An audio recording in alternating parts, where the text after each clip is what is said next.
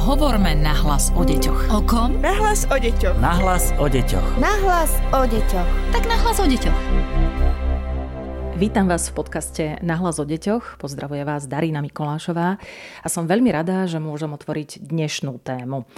Tou témou bude coming out dieťaťa pred rodičom. Priznávam, že sa mi tento podcast nenahrával vôbec ľahko a chcem priznať aj to, že som sa sama musela dovzdelať v tom, ako formulovať jednotlivé otázky.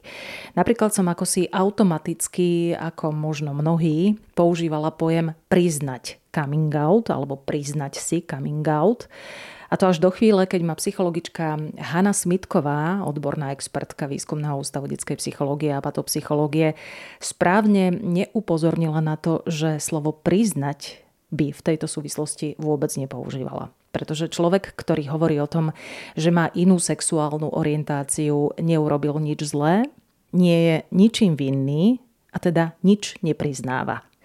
Vynikajúca poznámka, po ktorej som otázky formulovala už opatrnejšie, a snažila sa pýtať čo najviac empaticky.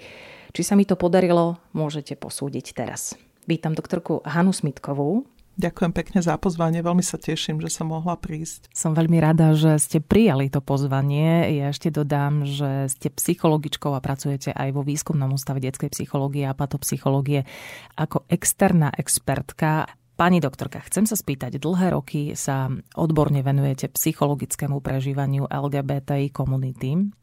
Prečo vám je taká blízka táto téma? To je asi dlhá odpoveď. Ja som ešte počas asi vysokej školy vlastne si uvedomovala tie témy, ktoré sa týkali rodu. To znamená rodové aspekty fungovania žien spoločnosti, pohľad psychológie na rodové témy a okrem tohto som mala samozrejme vo svojom okolí aj e, a mám doteraz mnoho blízkych ľudí, ktorých sa tie témy týkajú osobne. A pravdu povedať s takým prelomovým asi bodom, kedy e, som išla do toho, ako by viac naplno bolo, keď som stretla svoju bývalú študentku, s ktorou sme mali teda celkom komplikovaný vzťah. A preto ma aj tak milo akoby prekvapilo, že sa ma opýtala na to, že či by som mala ja záujem, alebo naše odborné organizácie o vzdelávanie v témach, ktoré sa týkajú gejov, lezieb a bisexuálnych ľudí, a teda transrodových a rodovo rozmanitých. A to už bolo naozaj akože celkom dávno. A ja som jej hovorila, že ja za seba teda ten záujem mám. A už vtedy som mala akoby načítané nejaké veci. A potom sme sa vlastne obrátili na niektoré zo slovenských odborných organizácií, ktoré ale ten záujem nemali. Uh-huh. Takže pre mňa to bolo také akoby nie úplne príjemná situácia a krátko na to vlastne sa otváralo prvé komunitné LGBT centrum, ktoré bolo v Bratislave, volalo sa Q centrum. A to, čo bolo veľmi akoby milé prekvapenie, je, že vlastne táto študentka ešte s ďalšou ma oslovili, že či by som tam nechcela s nimi pracovať. A ja som teda veľmi chcela pracovať s nimi a týmto asi tak viacej začalo že som mala potom nielen akoby tie teoretické skúsenosti alebo skúsenosti z osobných nejakých priateľstiev a vzťahov, ale bolo to veľa skúseností vlastne naozaj z práce, psychologické práce s tou klientelou. Uh-huh.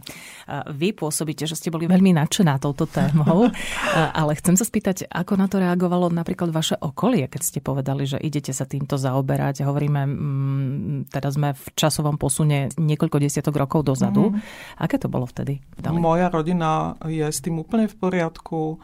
Oni sú... Aj bola vždy?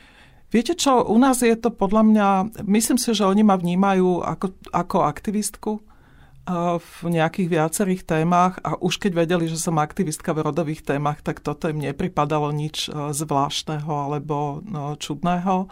A musím povedať, že naozaj ja mám veľmi podporujúcu rodinu, obzvlášť teda manžela, že on je naozaj skvelý v tomto, deti takisto, že práci a v škole. Možno, že máte pravdu, že v škole si akoby museli trochu na to zvykať a paradoxne akoby skôr tí študenti a študentky než kolegovia a kolegy, nemám mm-hmm. pocit. Ale isté, že to vyvoláva. Ja neviem úplne, ako to, aké pocity všetky to vyvoláva uh-huh. v ľuďoch okolo. Zámerne som sa dotkla tej rodiny, pretože uh-huh. podcast Nahlas o deťoch je venovaný rodine a rodičom a takisto aj deťom samozrejme. A chcem sa o tom rozprávať. Ako vnímajú rodičia napríklad taký coming out, uh-huh. ako to vníma širšie, bližšie okolie. A veľa sa dnes hovorí o tzv. coming oute, ale aby sme mohli o ňom aj my hovoriť ďalej, asi by sme mali vysvetliť tento pojem. Ten termín coming out, my ho nevieme veľmi preložiť, ani ho teda neprekladáme, používame ho takto. A vlastne je to proces, ktorý je celoživotným procesom, pretože niekto si myslí, že že zverejním e, svoju orientáciu alebo identitu, alebo teda, že gay, lesba, bisexuálny, transrodový alebo rodovo rozmanitý človek zverejnia svoju orientáciu alebo identitu raz a tým je to akoby vybavené. Nie je to tak. Predchádza tomuto sebapoznávanie a aj seba akceptácia pretože e, my napríklad vieme zo slovenských výskumov, že na Slovensku mladí ľudia približne vo veku na druhom stupni základnej školy si začínajú uvedomovať svoju orientáciu alebo identitu, ktorá môže byť teda menšinová. Niekedy na strednej škole začnú vlastne robiť to zverejňovanie toho. Robia to teda postupne a prípadne sa to akoby dokončuje v čase, kedy už bývajú finančne nezávislí alebo sú na vysokej škole. Uh-huh. To, čo chcem povedať vlastne tým, že ten vnútorný proces býva dlhodobý, pomerne náročný, pretože je to naozaj téma toho jednak akoby uvedomovania si toho, naozaj akceptovania to, čo nie je jednoduché, pretože žijeme v tej spoločnosti, v ktorej vlastne žijeme. A preto aj ten proces toho postupného akoby zverejňovania alebo zdieľania to s niekým iným je naozaj dlhodobý. Že keď sa na to pozeráte, už len ten, napríklad ten proces po to prvé zverejnenie eh, je naozaj niekoľko rokov. Uh-huh. Čím všetkým si prechádzajú ľudia, ktorí sa rozhodnú pre coming out? No, to je asi to, čo som naznačovala, a to je, že, že niekedy je pre mnohých akoby ťažké si povedať, že OK, toto, čo mne sa deje, tak to vlastne znamená, že ja som napríklad gay, lesba, alebo som bisexuálny, alebo som transrodový človek. Pretože naozaj, našťastie, mladí ľudia teraz majú viac informácií než kedykoľvek predtým. Tie informácie sú ale teda viac zo zahraničia, ale už našťastie teda máme aj viac aj slovenských alebo českých, o ktoré sa môžu oprieť, kde vlastne môžu akoby aj spoznať že keď počúvajú alebo vidia výpovede niekoho iného, že sa vedia s tým identifikovať. A môžu si povedať, že áno, toto, čo prežíva ten človek, o čom hovorí, hovorí o tom, dajme tomu otvorene, tak áno, toto som ja. Toto sa týka aj mňa. To znamená, že ten proces je naozaj nielahký a naozaj je to mnohokrát práve kvôli tomu, že naša spoločnosť teda rozhodne väčšinovo nie je akceptujúca a nie je rešpektujúca keby bola, máte pocit, že tých coming outov je viac a že sú mm, aj jednoduchšie pre tých jednotlivých mladých ľudí? No rozhodne by boli jednoduchšie a typujem, že by ich bolo viac a nielen u mladých ľudí, ale aj u starších ľudí, mm-hmm. pretože toto, o čom hovoríme, je, že koľko máme vlastne vyautovaných aj dospelých ľudí, štatisticky proste nesedí. Že ten počet, ktorí sú akoby skrytí a vedia, prečo to rozhodnutie robia. Uh-huh. Že to nie je, že to je zlé rozhodnutie, ale určite to nie je ľahké rozhodnutie pre nich žiť bez toho, aby boli akoby pravdiví uh-huh. navonok. Spomínali ste, že ten proces je dlhodobý a že prichádza postupne. Poďme sa teraz porozprávať o tom, čo stojí za tým, keď sa dieťa rozhodne e, urobiť coming out pred rodičom. Čo všetko prežíva, čo je za tým, čím si musí prejsť? Mm-hmm. Z našich slovenských výskumov, a myslím si, že podobne vychádzajú aj zahraničné, je, že rodičia väčšinou nebývajú tým prvým človekom, kto sa to dozvie. To, čo my vieme a čo nám teda vychádza, je, že prvými ľuďmi, ktorí sa dozvedia túto informáciu, ktorá je veľmi osobná a je taká citlivá, sú kamarátky. Mm-hmm. Kamarátky. Kamarátky. Potom Zaujímavé. sú to kamaráti, A potom e, sa objavujú mami.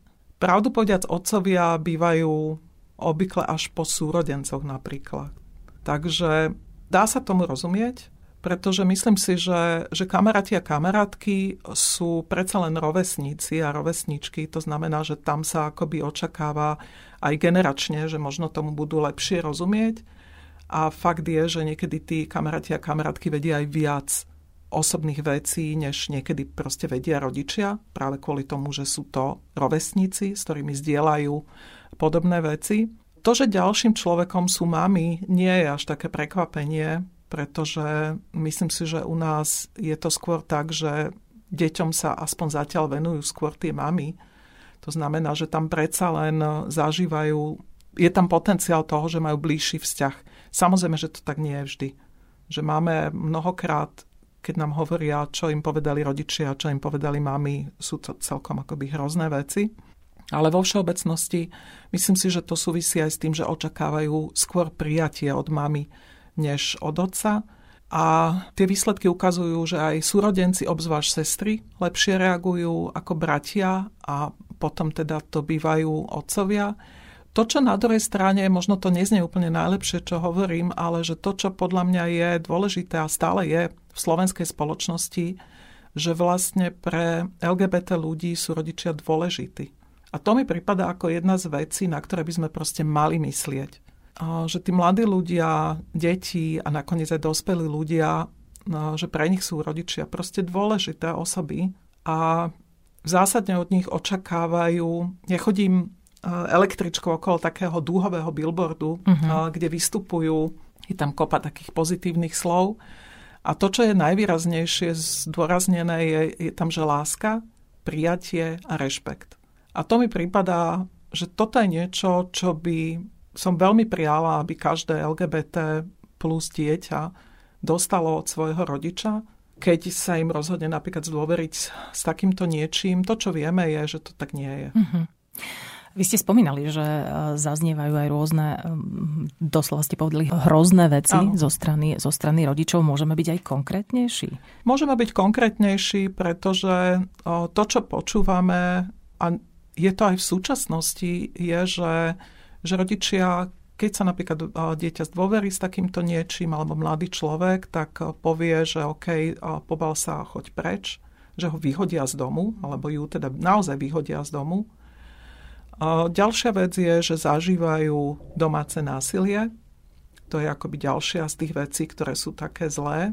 Zažívajú rôzne veci typu budem sa za teba modliť, radšej by som prišla o svoje zdravie, než mať proste takúto dceru alebo takéhoto syna. Naozaj množstvo citových vydieraní, manipulácií, toto sme si od teba nezaslúžili a pokazila si sa v tej Bratislave alebo pokazila ťa tá tvoja priateľka, kamaráti. Množstvo iných vecí, ktoré sú naozaj akože zle, fakt sa to zle počúva. Takže ja napríklad veľmi rozumiem tomu, že keď sa pozeráme na to, kedy na Slovensku robia coming out rodičom vlastne deti a mladí ľudia, tak je to vek, ktorý je vyšší než priemerne v iných krajinách, napríklad Európy. Uh-huh. To hovorí same za seba. Áno. Ja si myslím, že to, je, že to je naozaj kvôli tomu, že mnohí a mnohé majú obavy, že rodičia ich fakt vyhodia z domu. Uh-huh. Alebo teda, že ako to vlastne celé bude prebiehať. A, a preto aký je mnoho... ten vek? Ak sa smie... A aký je ten, ten vek? vek u nás vychádzal okolo 19,5 roka. Hmm, to znamená, to už sú dospelí ľudia, No myslím si, že, že je to naozaj mnohokrát spôsobené práve tým, že, že chcú mať už nejaké akoby aj svoje trochu zázemie, aj trochu istotu, že keby náhodou sa niečo takéto stalo, že ich rodičia vyhodia, tak naozaj neskončia na ulici. U nás sa tieto výskumy nerobia, ale viem zo Spojených štátov, že vlastne veľmi veľa mladých ľudí z týchto skupín naozaj končí na ulici.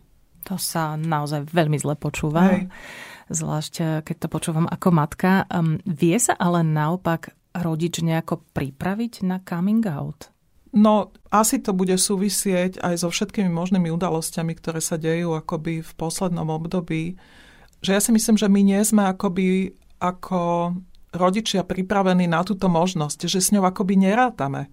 Že my sme proste heteronormatívna spoločnosť, čo znamená, že my očakávame, že byť heterosexuálnym človekom je proste normou a my ako si nerátame s tým, že by to mohlo byť inak u nášho dieťaťa. Ja si spomínam na jednu klientku, to bolo veľmi srandovné, keď o tom hovorila. Ona hovorila, že, že viete, že ja mám doma dúhové zástavy, nálepky, proste chodím na prajdy a že ja už neviem, ako to mám rodičom naznačiť, ale rodičia naozaj na to mnohokrát, že oni to berú ako módu, ako nejaký výstrelok alebo niečo. A myslím si, že pre mnohých rodičov je ťažké to akceptovať, túto možnosť. Pretože si to ako keby nevedia predstaviť, že ako by to mohlo proste vzniknúť, ako by sa to mohlo nám stať. Stáva sa, pani doktorka, že jeden rodič túto osobnú informáciu príjme, spracuje a naopak ten druhý rodič ju striktne odmieta, nechce o nej počuť? Áno, určite. Tie kombinácie rodičovských akoby správaní sú veľmi rôzne. Oni naozaj, tí rodičia, niekedy dokonca reagujú až tak, že, že napríklad dieťa im to povie a oni nikdy viac o tom nehovoria že ako keby to dieťa to, alebo ten mladý človek to vôbec nepovedali. Že to jednoducho tým priznaním končí v tej že rodine. pre nich to zverejnenie alebo to zdôverenie sa že oni ako keby nevedia, ako na to reagovať, mm. alebo nechcú na to reagovať. A ja si myslím, že to prijatie obidvomi rodičmi alebo jedným môže naozaj súvisieť s nedostatkom informácií, napríklad, ktoré ľudia majú.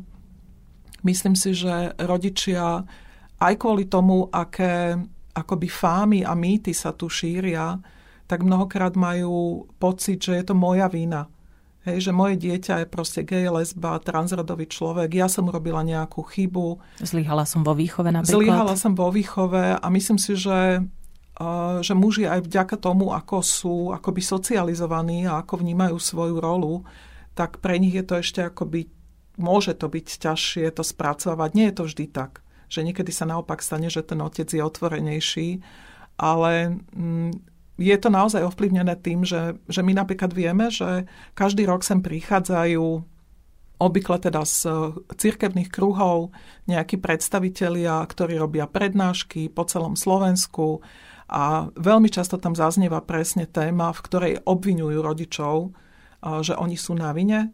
A obvykle je tá téma, že ja neviem, že matka je dominantná, a otec bol neprítomný a vďaka akoby tomuto správaniu rodičov si dieťa nevyvinulo správne modely správania vzťahov k ľuďom iného rodu alebo pohlavia, čo samozrejme, že pre tých rodičov, keď to niekde zachytia, tak to nie je dobrá informácia, keď ju berú vážne.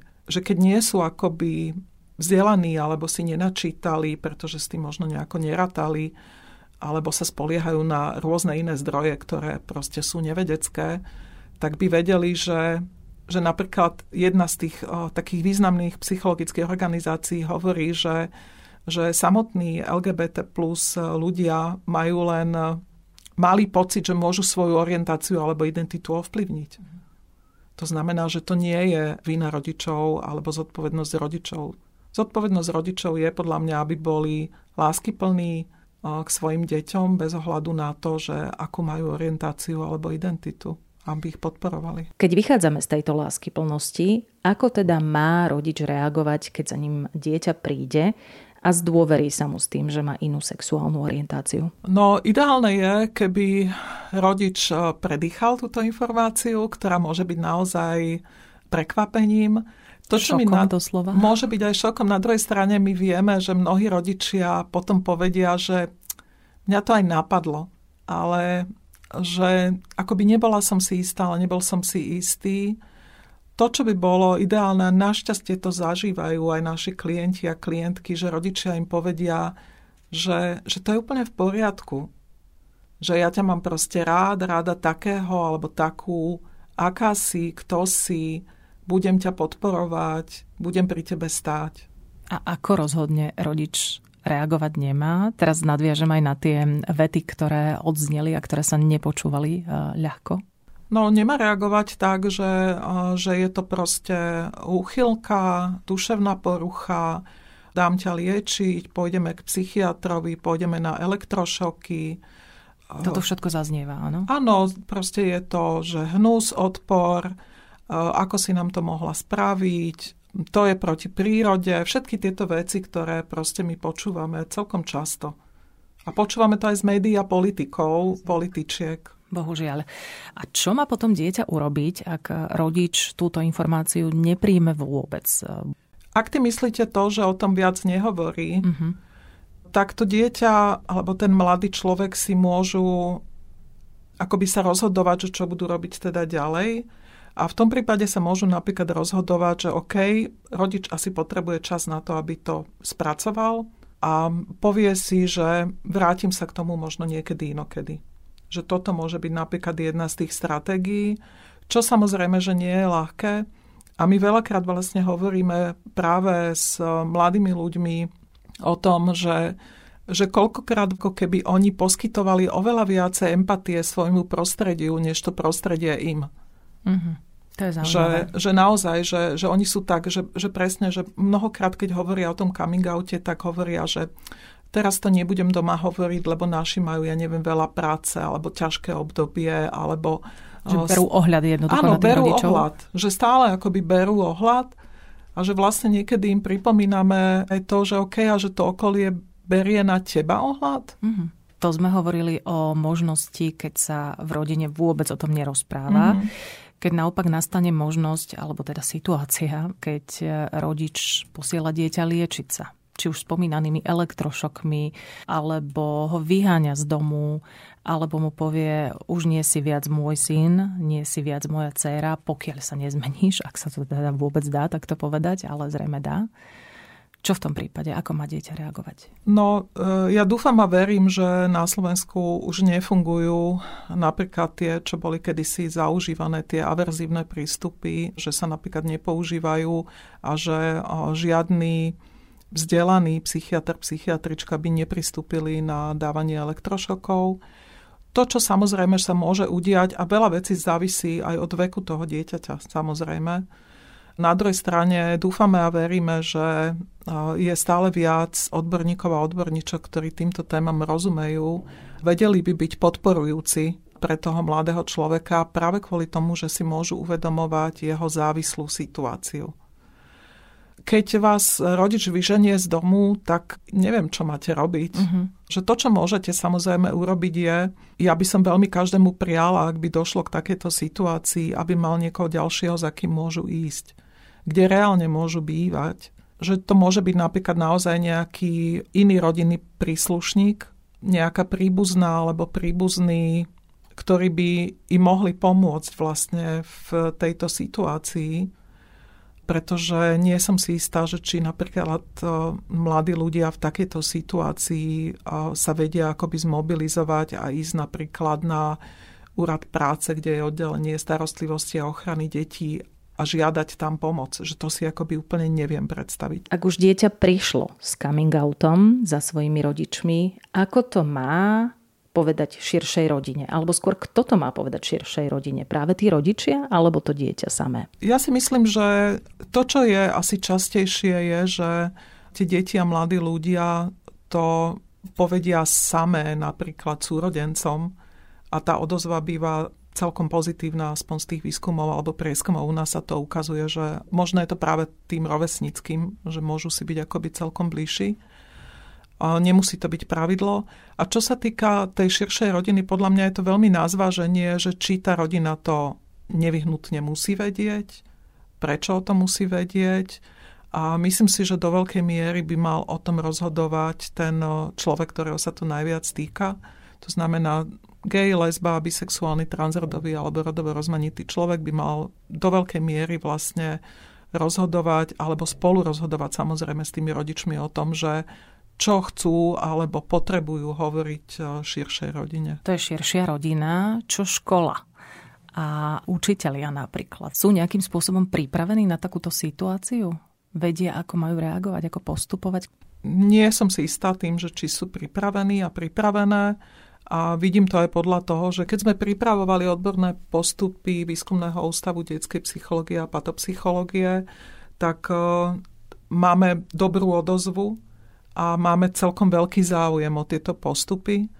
To znamená, že myslím si, že v bežnej príprave pedagogických pracovníkov a pracovníčok, dokonca ani psychologov, psychologičiek, tieto témy nie sú zahrnuté akoby v tých bežných kurikulách vzdelávania napríklad na vysokých školách.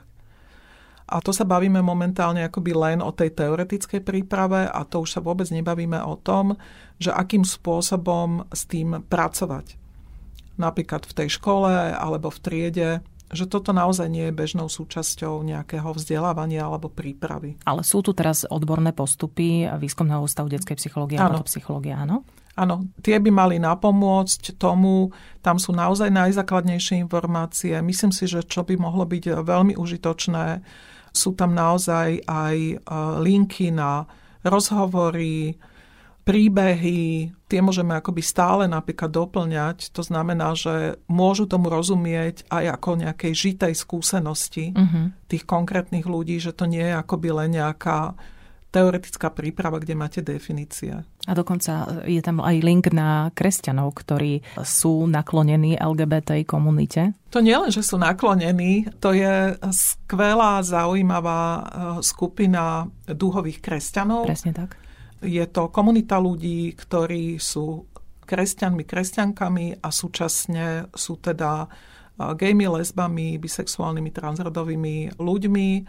A my teda vieme na Slovensku, že máme tu viacero aj predstaviteľov, predstaviteľiek cirkvy, ktorí sú priaznivo naklonení a majú veľmi akceptujúci a rešpektujúci prístup, čo je naozaj výnimočné tu na Slovensku. Takže odkaz aj pre rodičov, ktorí naozaj sú veriacimi, že sa môžu obrátiť aj na túto organizáciu. Čo by sme ešte odkázali na záver rodičom? Kde hľadať podporu? Kde hľadať porozumenie? Kde hľadať pochopenie v takýchto situáciách a v takýchto prípadoch?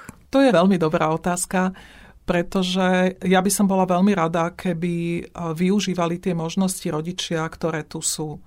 To znamená, ak je pre nich táto téma ťaživá osobne, čomu ja veľmi rozumiem, tak e, môžu vyhľadať podporu a pomoc. Jednak existuje Združenie rodičov LGBT plus ľudí, na ktoré sa môžu nakontaktovať.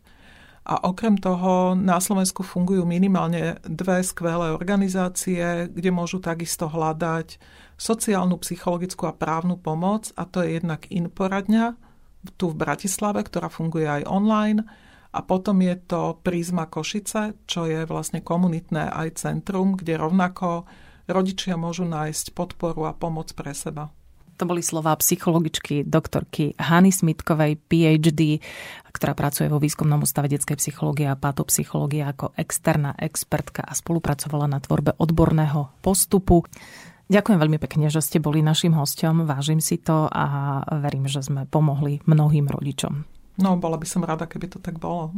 Všetko dobré. Ďakujem veľmi pekne. A ak vás táto téma zaujala, určite si nenechajte ujsť ani podcast Odborne na slovíčko, s ktorým takisto prichádza Výskumný ústav detskej psychológie a patopsychológie. Už túto stredu sa budeme rozprávať o deťoch a mladých ľuďoch s transrodovou identitou a rodovo rozmanitých v edukačnom aj poradenskom procese. Podcast Nahlas o deťoch realizujeme v rámci národného projektu štandardizáciou systému poradenstva a prevencie k inklúzii a úspešnosti na trhu práce. Projekt sa realizuje vďaka podpore z Európskeho sociálneho fondu a Európskeho fondu regionálneho rozvoja v rámci operačného programu Ľudské zdroje. Hovorme nahlas o deťoch. O kom? Nahlas o deťoch. Nahlas o deťoch. Nahlas o deťoch. Tak nahlas o deťoch.